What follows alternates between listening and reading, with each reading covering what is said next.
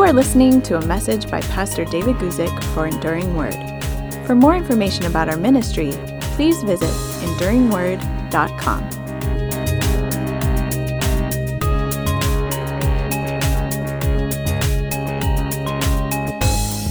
Well, good afternoon, everybody. I'm so pleased that you could join me today. My name is David Guzik, and here together on what is for me a Thursday afternoon, 12 noon West Coast time in the United States. Whatever time it is for you in your time zone, I'm glad that you could join us.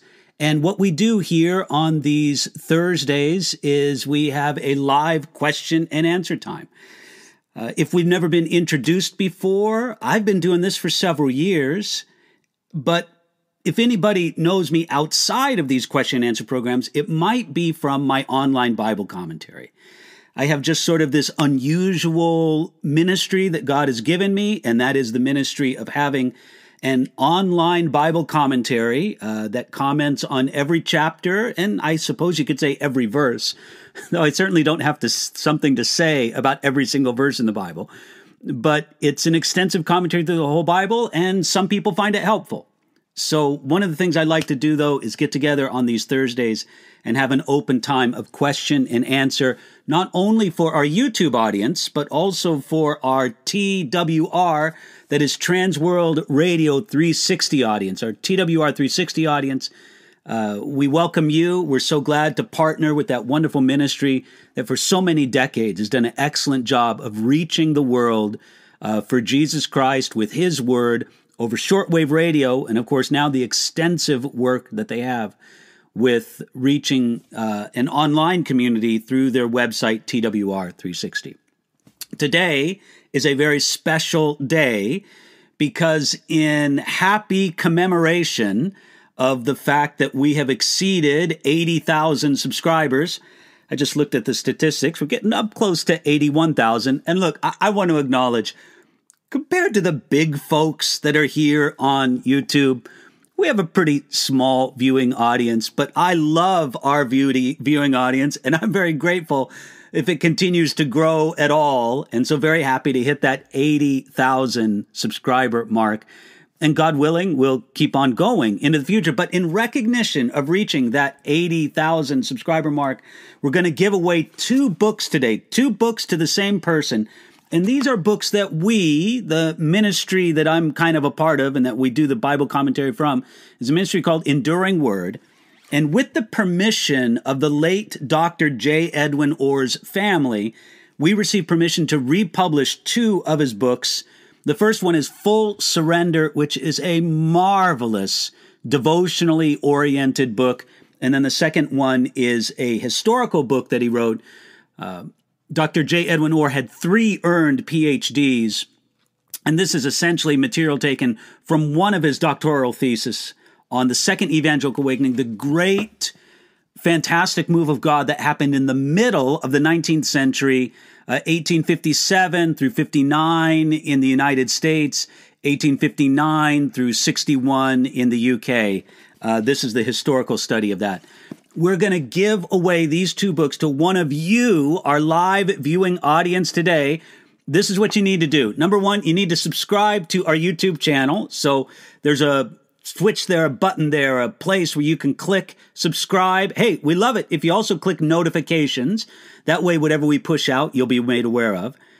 Let us also know not only that you've subscribed, but comment on your viewing location. In other words, we want to know what country you're viewing from. We love our international audience.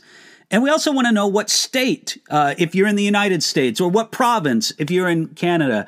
Uh, we just love to know just where you're from. It's always encouraging us to see the breadth of our audience. So put that in during today's live Q&A. Now, by the way, if you happen to be listening to this video or watching this video later in its recorded version, sorry, the giveaway is already over. So if you want to in a comment, you can tell us where you are and you know what you're viewing from, but it won't really matter because this is for the live Q&A right now. And then this is what you have to do. This is the third thing. You got to stick around to the end of the video to see if you've won. Our team and it's going to be Annie who does this for us today. Annie is going to take the entrance that comes in and just in her own magical way, she's going to randomly pick between them. And uh, the random winner will get this, and I'll send this out to you hopefully today. And you'll get it via priority mail, United States mail. So uh, the winner will randomly be selected and announced at the end of today's live Q&A. That's today, Thursday, August the 18th. And um, our moderator, Devin, will announce when the entries are closed. It'll be shortly before the end of today's program. And then I'm going to announce the winner at the very end of today's program. Uh, so, again, the entries must be received in the YouTube side chat today during the live question and answer time.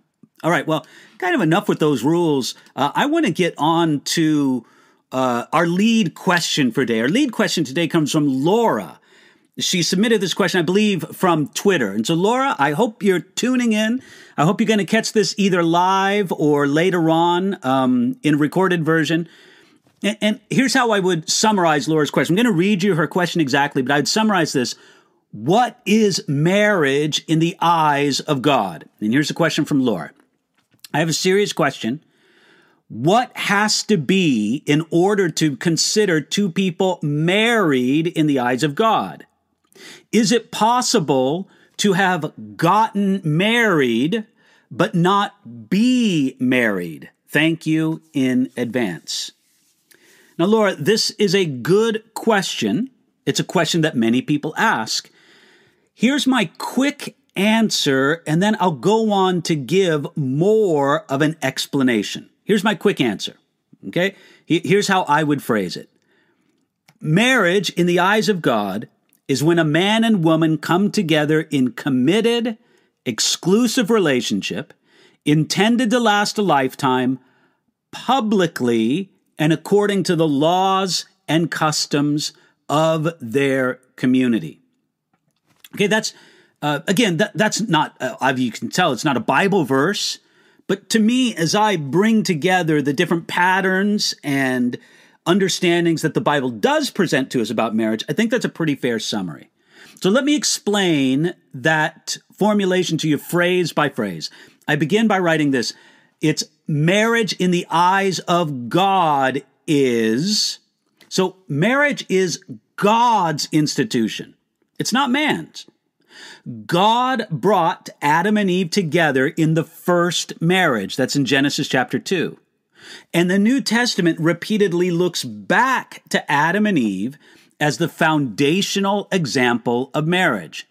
Let me read you that passage, Genesis chapter 2, beginning at verse 21, where we read this. And the Lord God caused a deep sleep to fall on Adam, and he slept. And he took one of his ribs and closed up the flesh in its place. Then the rib which the Lord God had taken from man, he made into a woman, and he brought her to the man.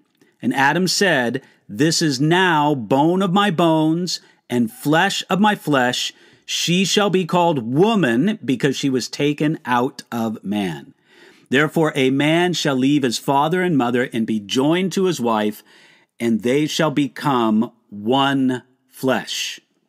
Now, again, that is the biblical pattern for what marriage is. One man, Adam, coming together with one woman, Eve, and that forms the marital union them coming together before God. Now, th- that doesn't end our definition of what marriage is, but it certainly begins it. Matter of fact, let me add one more verse here to you. Malachi 2:11. I think here on the screen I'm going to have the wrong reference. So it's either Malachi chapter 2 verse 10 or verse 11. But um, it says about marriage that the Lord, it speaks of marriage as the Lord's holy institution, which he loves. In other words, marriage is God's institution. It's not the invention of humanity. Now, I know that from, you know, the anthropologist or the sociologist or the political scientist or whatever, well, this is a human institution that's been put in by this culture, that culture. We, from a biblical perspective, would disagree. We would say, no, marriage is God's institution. Matter of fact, according to Malachi chapter 2, it's the Lord's holy institution which he loves. So right there, marriage is number one, in the eyes of God, is when a man and woman come together. Now, marriage is reserved for a man and a woman.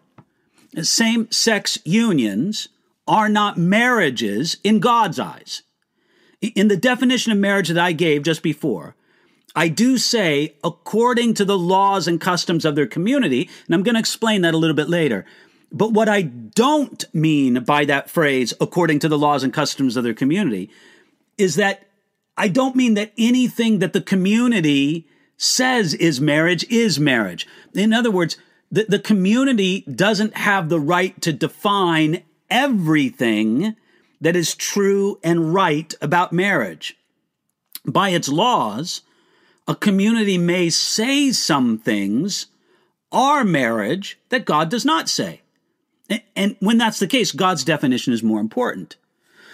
By its laws, also, a community may say that a marriage is dissolved or divorced when God does not. And in both cases, God's definitions are more important. So, again, going back, marriage in the eyes of God is when a man and woman come together in committed, exclusive relationship intended to last a lifetime. Now, the Bible repeatedly speaks against adultery, and it promotes the idea that the wife has every reason to expect her husband to be sexually faithful in marriage, and the husband has every right to expect the same of the wife. Because God hates divorce, as he says in Malachi, then couples come together, it should be with the intention that it would last until death do us part. Now, obviously, we know that because of the sinfulness of humanity, God has permitted divorce and has even given certain um, situations in which God will recognize divorce. But that's never the intention. T- two people don't come together in a married relationship with the intention that they will divorce. They at least have the intention that this will be a lifelong relationship. And then in my definition, I say publicly and according to the laws and customs of their community.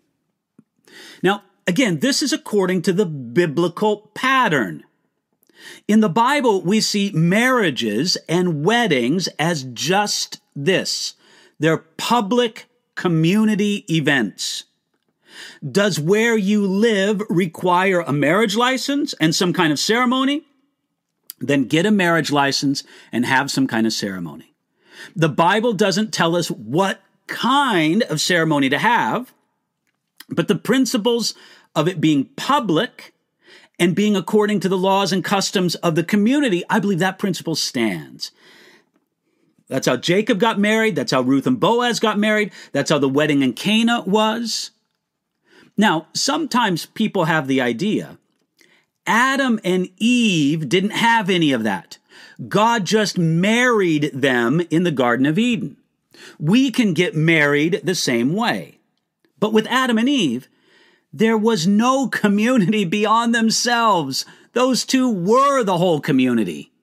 Ever since the time of Adam and Eve, we see marriage being a public, community recognized thing. Now, sometimes people want to promote the idea of a couple having a private, secret marriage before God. Often, when they do that, they want to do it for less than pure motives. But a common justification for that is they say, whoa, now wait a minute. What if we were on a desert island and there was no one to marry us? Now, I, my answer to that, and by the way, that's been something that's been brought up to me through the 40 years that I've been a pastor. The answer has been, always been the same. Yes, if you are deserted on an island and there's no community to recognize your marriage, then you can get married just like Adam and Eve. Until then, get married publicly and according to the laws and the customs of the community where you live. So, Laura, I don't really buy the idea that people can have a secret or a private ceremony and have what we might consider to be a truly recognized marriage before God. I don't think it works that way. Now, there is one other aspect to this that Laura may have in mind. I really don't know because all we have is her question as she presented it. Maybe it's a situation where she's raising the issue of a possible annulment of marriage. And what do I mean by an annulment of marriage? Well, simply this.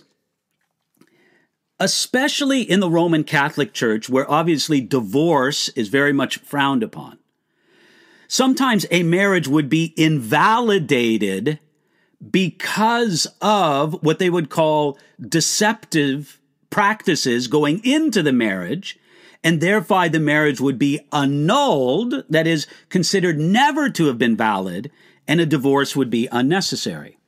Now, I believe that it's possible for this to be done just sort of as a legal trick, so to speak. But there is some principle there where if somebody marries another person and is deliberately deceptive and fraudulent in how they present themselves, then it may not be considered a legitimate marriage and not to be a marriage before God. Let, let me just give you an example. Let's say that somebody is already married to somebody else. Maybe they're, you know, living as married with that person. Uh, maybe they're separated from that person, but the divorce has never been made. And they obtain a marriage license under fraudulent premises because whenever a person, at least in our you know, place, any, anything I've been familiar with, wherever you're viewing this from, the le- the laws and the customs may be different. But uh, what I'm familiar with having to do with the marriage license is you have to uh, swear that you're not already married. Well, let somebody, let's say somebody lies about that. They're already married to somebody. They get a marriage license. They have a church wedding or before a justice of the peace or whatever you want to call it. And then later on, the spouse finds out that, hey, wait a minute, you're already married to somebody. I would consider that to be a fraudulent marriage and worthy to be annulled, to be counted as it was never actually a proper marriage before God.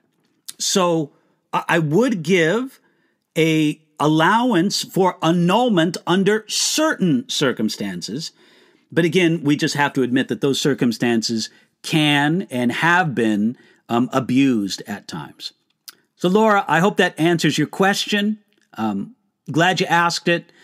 And we're going to move on to the uh, live chat questions in just a moment. But before we do, I want to say one more time because there's probably some people who have joined us from before the time when I spoke this at the very beginning of the broadcast today. We're giving away two books, not one, but two. The two books that we, Enduring Word, have reprinted from the work of the great, late Dr. J. Edwin Orr. By the way, if you're interested in the ministry of J. Edwin Orr, go to his website. Uh, we'll put it in the details, or maybe Devin, our moderator, can put it in the comments. jedwinorr.com a great link of audio and video resources, especially from the late Dr. Orr. We've republished a couple of his books, Full Surrender and The Second Evangelical Awakening, books that I recommend highly in honor of the fact that we have surpassed 80,000 subscribers. We're going to give away these books today to somebody viewing now during the live broadcast. If you're catching this on a recorded version later, sorry, you're just too late for this. But what I do just simply want to say is here's what you got to do. Let me go over the rules one more time. Uh, you need to subscribe to our YouTube channel. You need to comment in the comments telling us your viewing location, either the nation or the uh, state. If you want to give a city, that's fine, or the province that you're coming from. Uh, do that during the live q&a today and then you got to stick around until the end of the video video to see if you're one of the ones who won the random drawing. I think we've got the details written down in the video details if you wanted to go to that. All right, with that, I'm going to click on over and take a look at what may have come to us in the live chat. Kathy asks this question. Uh, Kathy on Facebook. I use your commentary almost every day on the Blue Letter Bible. I'm teaching healthy sexuality in a small Christian college and was studying your commentary about Genesis chapter 3 when I got to the part about the curses on Adam and Eve and how Jesus became a curse for us. Does this mean that the curses are no longer in effect from Genesis 3? Or just the curses that Moses talked about so extensively? Kathy, wonderful question.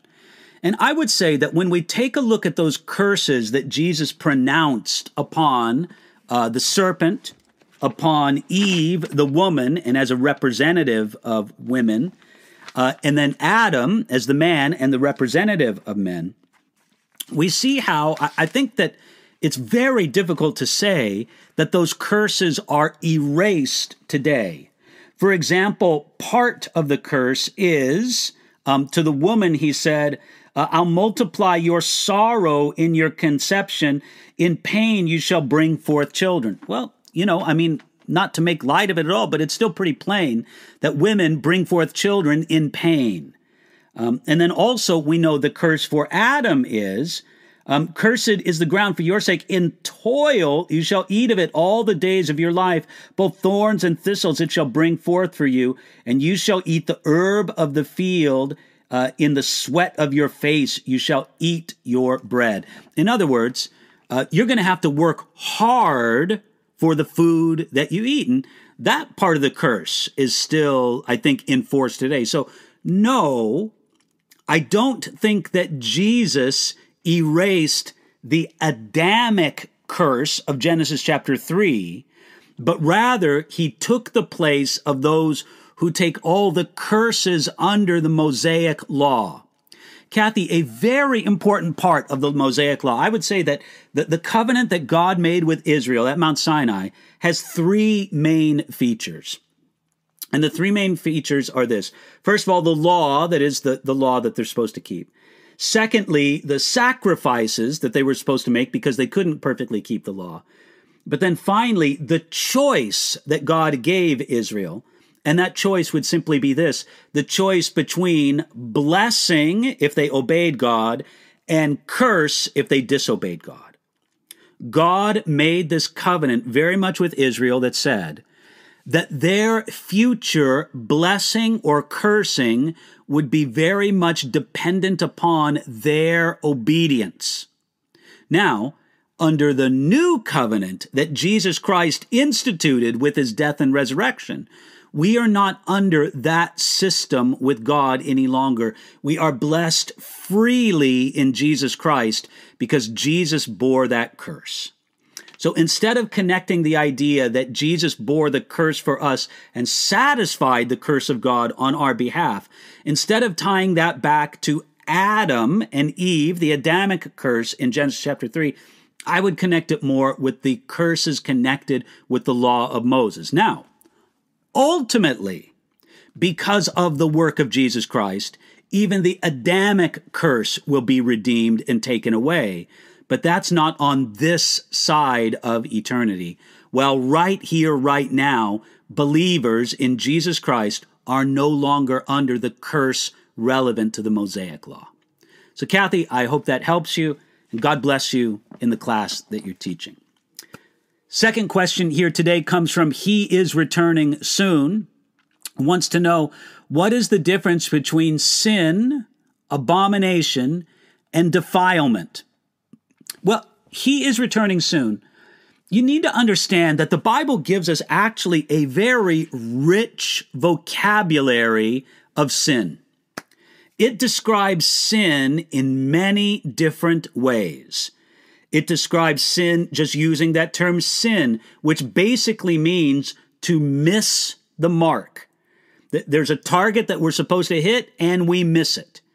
So sin is true in that sense. It's missing a mark. Sin is described as transgression, that's going over a line. Uh, sin is described as a trespass, another way to describe going a line. again, we could just go on. There's many, many different words used to describe sin. So, I think that we can make small distinctions between For example, the three concepts you present sin, that's missing the mark, abomination, that was a word used in the ancient Hebrew vocabulary to describe a gross idolatry. That was an abomination.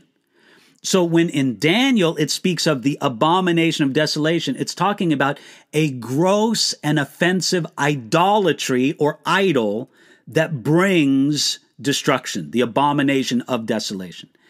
Defilement is something that may or may not be directly connected to sin, because a person can be defiled by something that did not involve an act of sin themselves.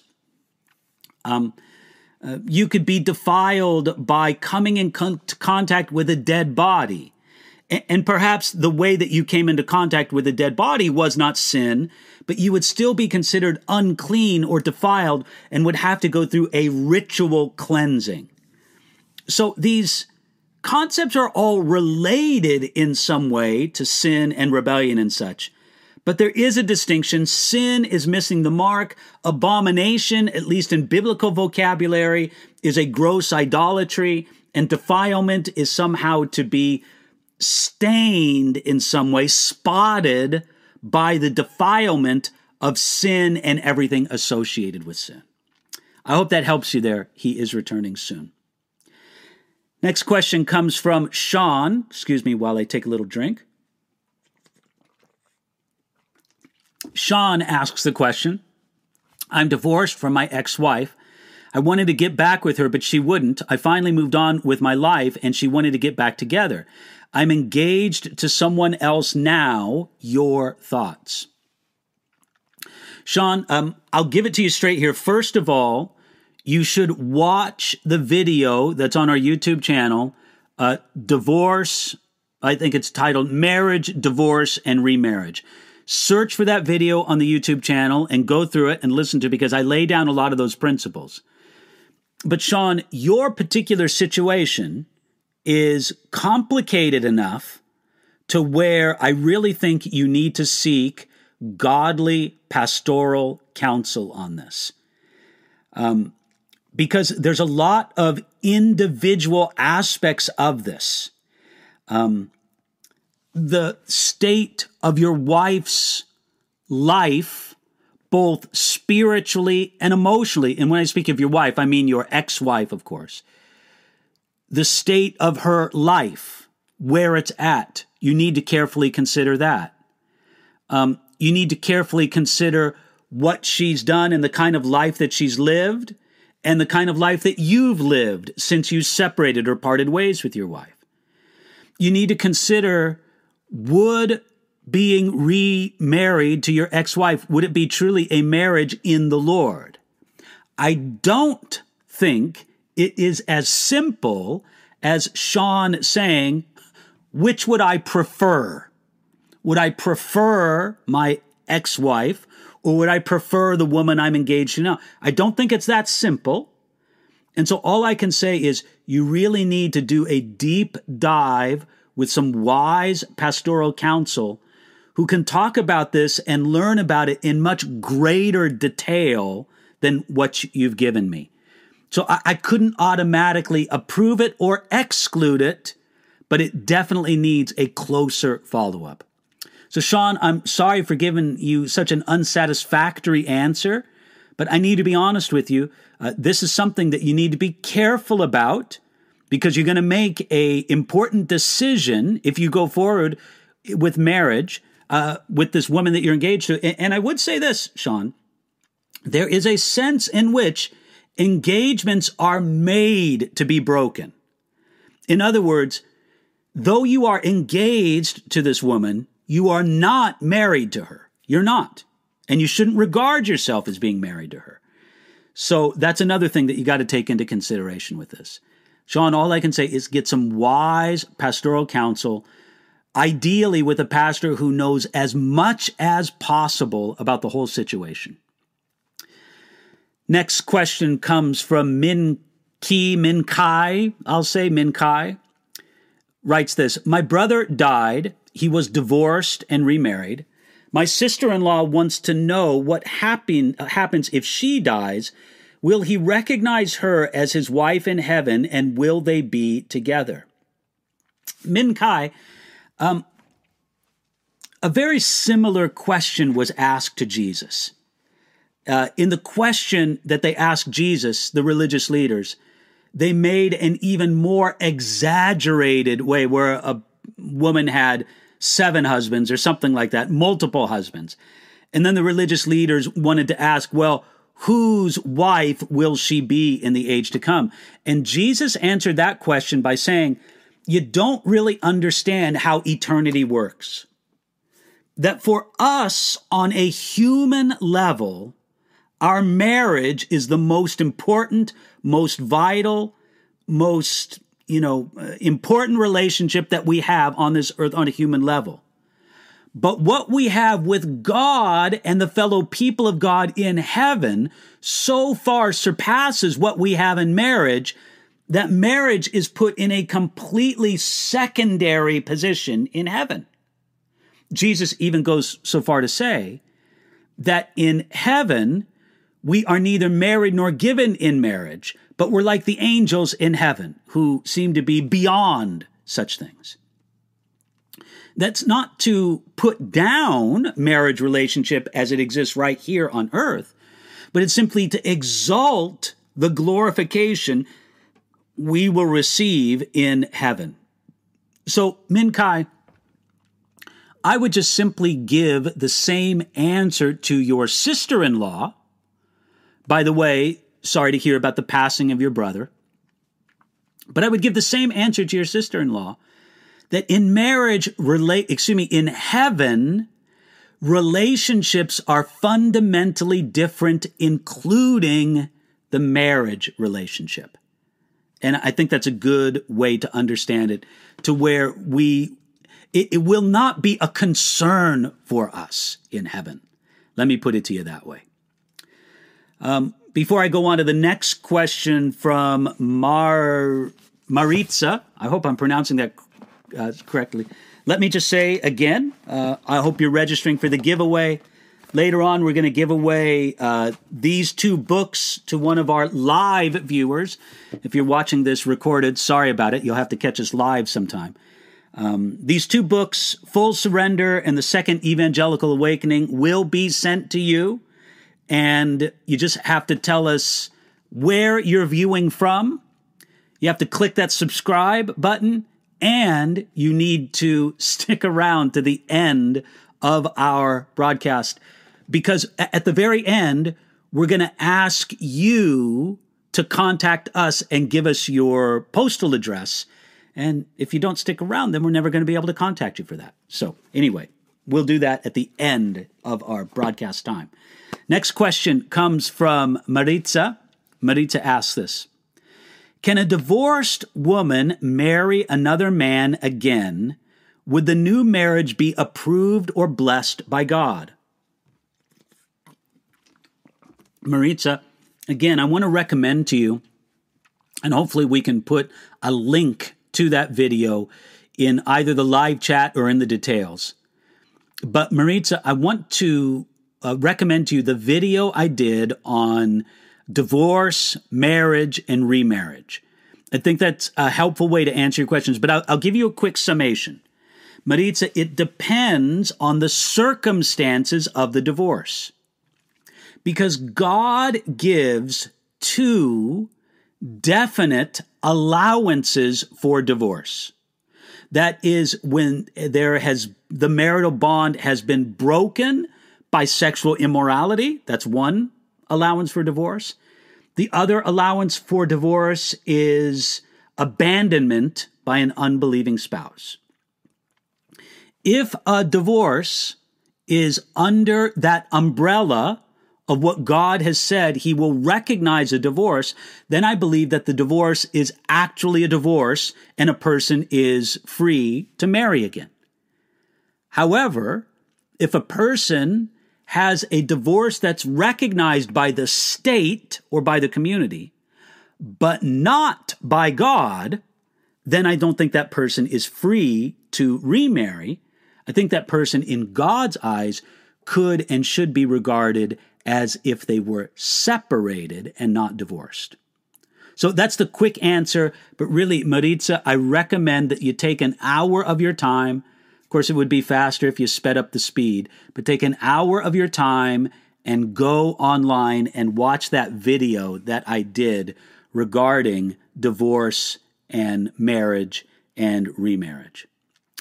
Next question comes from Rebecca C., who asks Can we marry someone from another faith, or should we wait for the Lord? Rebecca, I would say you should wait. Now, I, I know that's a difficult answer because there's a lot of people, a lot of Christian men or women who are very lonely.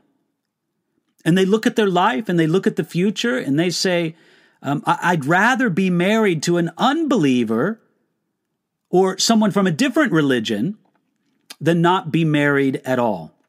And again, I understand that I have very little judgment for a person in that situation, knowing the difficulty that they live with. But I would say this I think it is unwise in the eyes of God. It is an example of what Paul spoke against about being unequally yoked. In other words, um, it's like a pair of oxen that have a yoke together and it's not equal. You're not pushing or pulling, however you want to say, you're not pushing together in the same direction. When somebody belongs to either no religion or another religion, and they marry a Christian, you have two people for whom the fundamental purpose of their life is different. You have two people for whom uh, the most important things in their life are declared to be in different categories altogether. Now, when we say that, I'm not meaning to imply for a moment that there's not people of good character who, who could make a, a, a good spouse uh, who either do not believe or belong to a different faith. And I, I don't want to imply that at all because that's just not true. And I don't want to imply either that if you marry a believer, someone who's a Christian, that that automatically means that everything's going to be wonderful and easy in your marriage. That's not true either. But the laws of the Old Testament were very strong for ancient Israel that they were not to marry outside their faith. And that same pattern is presented to us in the New Testament. So, uh, Rebecca, I would just say that it's not recommended. And I know uh, many people who have experienced great, significant grief in their life because they chose to marry someone of a different religion than Christianity or of no religion, including, including no Christianity. Now, uh, again, I, I, the Bible has a different answer for someone who is a believer and is in a marriage to someone who's not a believer or b- believes a different religion. To that person, the Bible has a different thing to say. It says, hey, stay in there, be godly. Maybe God will use you to be the instrument through which your spouse will come to faith. But that's a different question than the question, should I go ahead and marry someone of a different religion or of no religion at all? So I hope that helps you there, Rebecca. Next question comes from Fernando. Fernando asks, from the beginning, woman could have kids without pain, but because sin, they can't. Will there ever be a time in history when women can have kids without pain? Fernando, good question. But first of all, all we can do is assume that if Eve had not um, been under the curse because of Adam's sin, that she wouldn't have had pain in childhood because we don't have any record of babies being born before the curse was handed down. So, in theory, what you say seems to track right along with the scriptures. I'm just saying that we don't have a biblical record of a baby being born without pain. Obviously, now women experience significant pain in childbirth. But your question is will there ever be a time in the future when women can have kids without pain? Well, I, I don't know that it'll be, maybe, let's just say this, maybe during the millennium. Now, look, when we talk about the millennium, we're talking about something that has to do with God's unfolding plan for the future. And I want to respect the fact that Christians from different backgrounds have different opinions on the details of how God's plan will unfold for the future. I mean, I have my understanding of what the Bible says, and uh, but I realize that there's other believers who are wrong about those things. Look, I'm saying that half in jest because of course I think they're wrong. I would not hold an opinion that I knew to be wrong, but I want to say it respectfully because obviously they think they're correct and I'm in the wrong. But beyond all that, I believe that there will be a literal reign of Jesus Christ over this earth for a thousand years. I believe that's what the Bible describes. And during that time, there will not be an elimination of the curse because, for example, the scriptures tell us that it seems that people will still die during that thousand years. It's just that their lifespan will be greatly lengthened. And then other aspects I could go on. So it seems that the curse is not eliminated during that millennium, but it is greatly, if we could use the word, lessened. so maybe the right answer to that, Fernando, is that um, during the millennium, there'll be just a tiny little bit of pain for women in childbirth. Maybe like plucking out a hair. I don't know. I'm being uh, somewhat in jest about that. But uh, I could see that perhaps there would be a great lessening of the pain as a way of God sort of miraculously giving back some of what was lost during the curse. I hope that's helpful for you there, Fernando. And I'm going to move on to the next question from Popel, who says During the tribulation, it says that the days will be shortened. Will the 24 hour day be shortened? No, Popel, I don't believe that's talking about the 24 hour day. I, I, think it's referring to that period. And, and by shortened, I would specifically understand that to be that God is saying that it won't go on forever. I think that several of the descriptions of the Great Tribulation, especially given by Jesus in the Olivet Discourse and then later on in the book of Revelation, I think that those descriptions tell us about a time that is so horrific that if people who were in the midst of those times had no hope that those times would end, if the people who were in the midst of those times were led to believe that those times would last forever without end, then it would drive them to absolute despair. But God gives them hope by saying, No, this time will not last forever. Uh, it will be shortened. It will have a end and an end relatively soon. So I don't think that's speaking of a shortening of the 24 hour days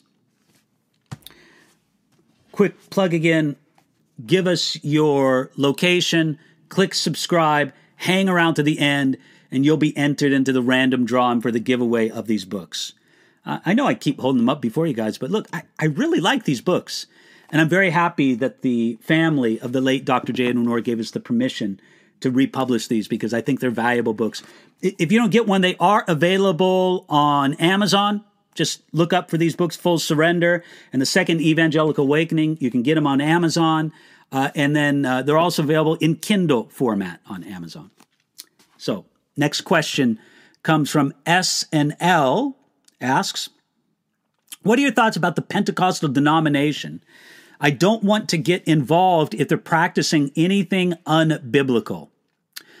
Okay, well, SNL, let me just tell you that the only answer I can give you is not helpful for you in your situation. Because the only answer I can give you is you're going to have to check out the individual church. Um, the pastor, the leaders of that church, how they do things, what's taught, the whole atmosphere of leadership the exercise of spiritual gifts, if it's done in a biblical or maybe I can even say mostly biblical way, that's what you'll have to take a look at. Because there can be such a variance between churches that are of the various Pentecostal denominations that I really can't give you any adequate answer to that question. Uh, right up the street from where I live here is a wonderful pastor, Pastor Reno, and his church, South Coast uh, Church. They are a remarkable church and they are of a Pentecostal denomination. But I, Pastor Reno is a man of God. He pastors his church in a godly way. It's a good, healthy church. I don't have the slightest reservation of anybody I know being a part of that congregation, and it is a Pentecostal church. It belongs to a Pentecostal denomination. But would I give a blanket approval of every Pentecostal congregation or the majority of churches within any particular denomination? No, I would not. So now all I can say is that you have to check it out one by one. Um, there are definitely, definitely some healthy, good Pentecostal churches out there. And there are definitely some that are not so healthy and not such a good place for discipleship, evangelism, and growth in the Christian life. Next question comes from Barry. Let me take a little sip here. Barry asks, what was the point in Caesar Augustus requiring registration for everyone, including Joseph and Mary in Luke chapter 2? Barry, the answer to that is pretty simple. It was taxation. And in order to get an accurate and a uh, comprehensive taxation, they had everybody go home to the fam- to the location where their family, where sort of their tribal line, so to speak, their clan, if you want to use that terminology, was registered. And so it was to give a accurate and comprehensive taxation of the people in the Roman Empire. So that was Augustus's motive in doing it. That was his whole point was to achieve an accurate and comprehensive taxation. It's the same reason why uh, whatever country you live in, they want to know your name, they want to know your address, they want to know whatever number identifies you before the government. In different countries, they call it different things. In the United States, we call it a social security number. So they want to know all the details. Why do they want to know those details? So that you can be accurately and, if I may say, comprehensively taxed. So that's why Caesar Augustus did it. And they wanted to organize people according to their family. You could use the word tribe, you could use their clan, sort of in a Scottish sense. But their family, their broader family group, they wanted them to organize. Therefore, Joseph and Mary uh, had the obligation to go down to Bethlehem from where they lived in Nazareth. By the way, Joseph and Mary may have welcomed the opportunity to go down to Bethlehem because no doubt there was a lot of gossip and um, whispering behind their back having to do with Mary's pregnancy, uh, which emerged before Joseph and Mary were actually married. So, hope that's helpful for you there, Barry. Next question comes from Zemeraldo. Asks this question why did God want to stop Balaam, who wanted to curse Israel? Israel was under God's protection. Is Balaam's curse effective anyway? Okay, Smeraldo, you're asking the right man for this question. Because, and I'm pretty excited to say this, I just finished my extensive revision of my commentary on the book of Numbers. Thanks be to God. I've been working for more than a year and a half on my revision to my commentary in the book of Numbers. And it's not up on the website or on the app yet. It will be soon, but it's not up yet. Hopefully soon. Uh, but uh, not long ago, I did a pretty in depth study on Balaam because I'm just going through and revising my commentary, hopefully doing it better a second time around. I think it had been more than 20, 25 years since I'd gone through uh, the numbers commentary. So, God did not want Balaam, who was a pagan prophet. He was a pagan diviner. Balaam was not an Israelite, but he was a pagan man hired to put a curse upon Israel. Balak, the king of Moab, was so terrified of Israel, even though God told the Israelites, do not attack Moab. Balak didn't care. He thought that he was next in line to be attacked and defeated by the Israelites. So, out of his fear, Balak hired Balaam. God told Balaam, don't go with those men. But Balaam was so insistent upon doing it that actually you could say that God allowed him to do what his sinful heart wanted to do. That was go out and be a prophet for hire. God allowed that. However, God would not allow Balaam to directly curse Israel. So when Balak hired Balaam, Balaam told him, Listen, all I can do is do what God tells me. And each time, instead of cursing Israel like the king of Moab wanted him to, Balaam ended up pronouncing a blessing over Israel, much to the annoyance of King Balak. Well, at the end of it all, though, we find that Balaam was responsible for advising the king of Moab on how to bring Israel under God's curse. And that was by leading them into idolatry and immorality.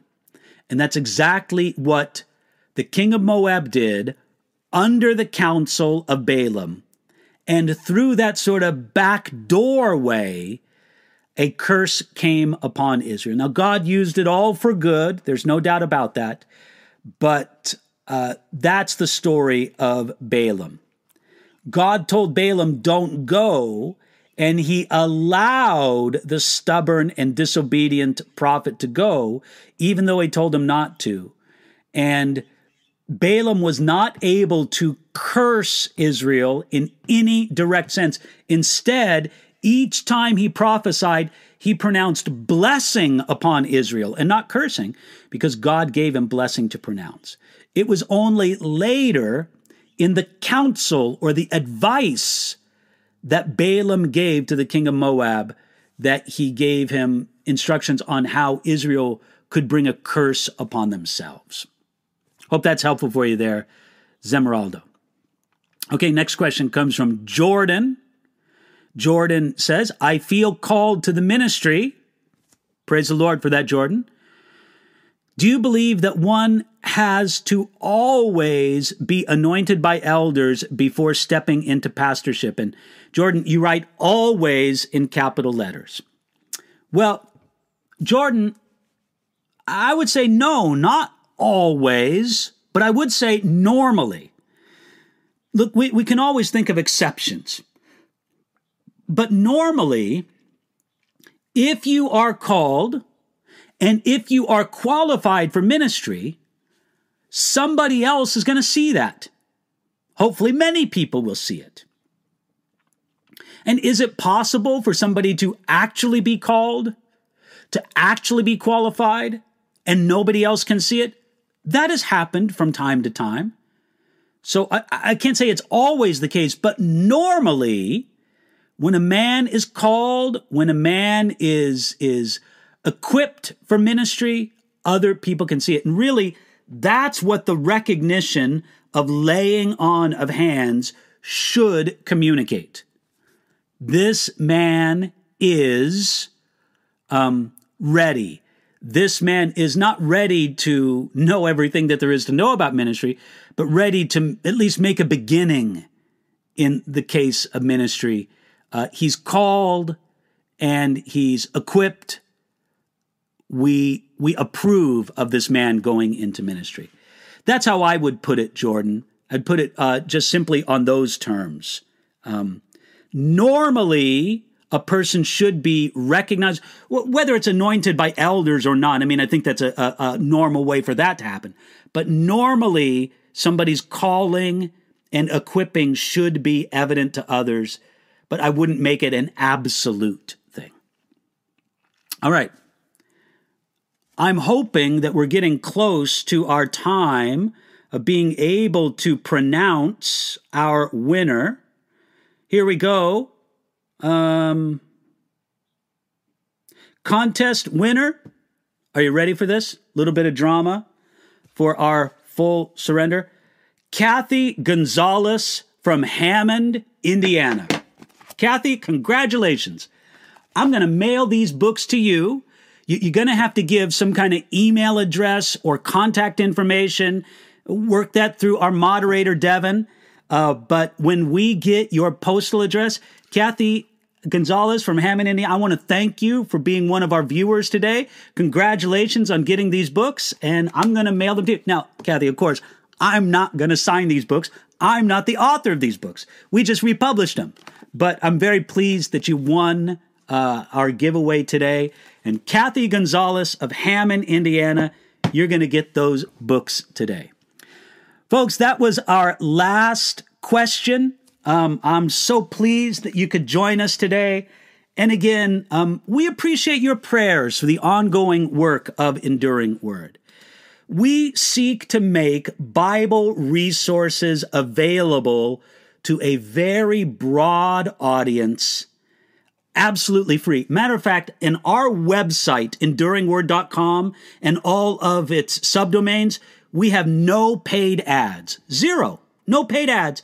We want the user experience to be as good as possible for you, the person who might use our commentary. So, um, we need to get that information. Listen, please, please, Kathy, uh, you need to get back in touch with us. Otherwise, if we don't have that, we're going to have to be uh, giving away those same books next week again. But Kathy Gonzalez, hopefully you're going to be online here and we can get back your um, uh, your thing. So we're, we're going to give that just another moment. Let me just say one other thing about our resources. We also have an amazing app. The Enduring Word app is, well, I said it was amazing, and it is amazing. We have a new version out now for a few months, and we are so, so pleased about the way that the app is going and the viewership on it. So please, you can join some of the hundreds of thousands of people who have downloaded this app and make use of it. So um, I'm understanding from our crew that we haven't heard back from Kathy Gonzalez. So uh, I may stay on just for a few minutes more. Um, thank you. I'm looking at the comments now uh, Amy or Ann, Ann Me Brooks, thank you for that. Uh, John or Jen Esteves, yes, we have an app. Okay, the app is freely available. There's no charge for this app. Go to your uh, Apple Store or go to your um, Google Play.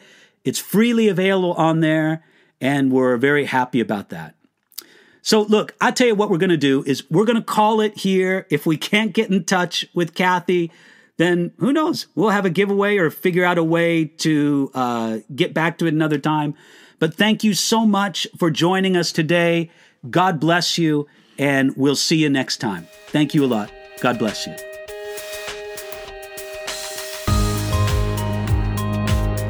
You've been listening to a message by Pastor David Guzik for Enduring Word. For more information about our ministry and how to grow in your relationship with Jesus, please visit enduringword.com.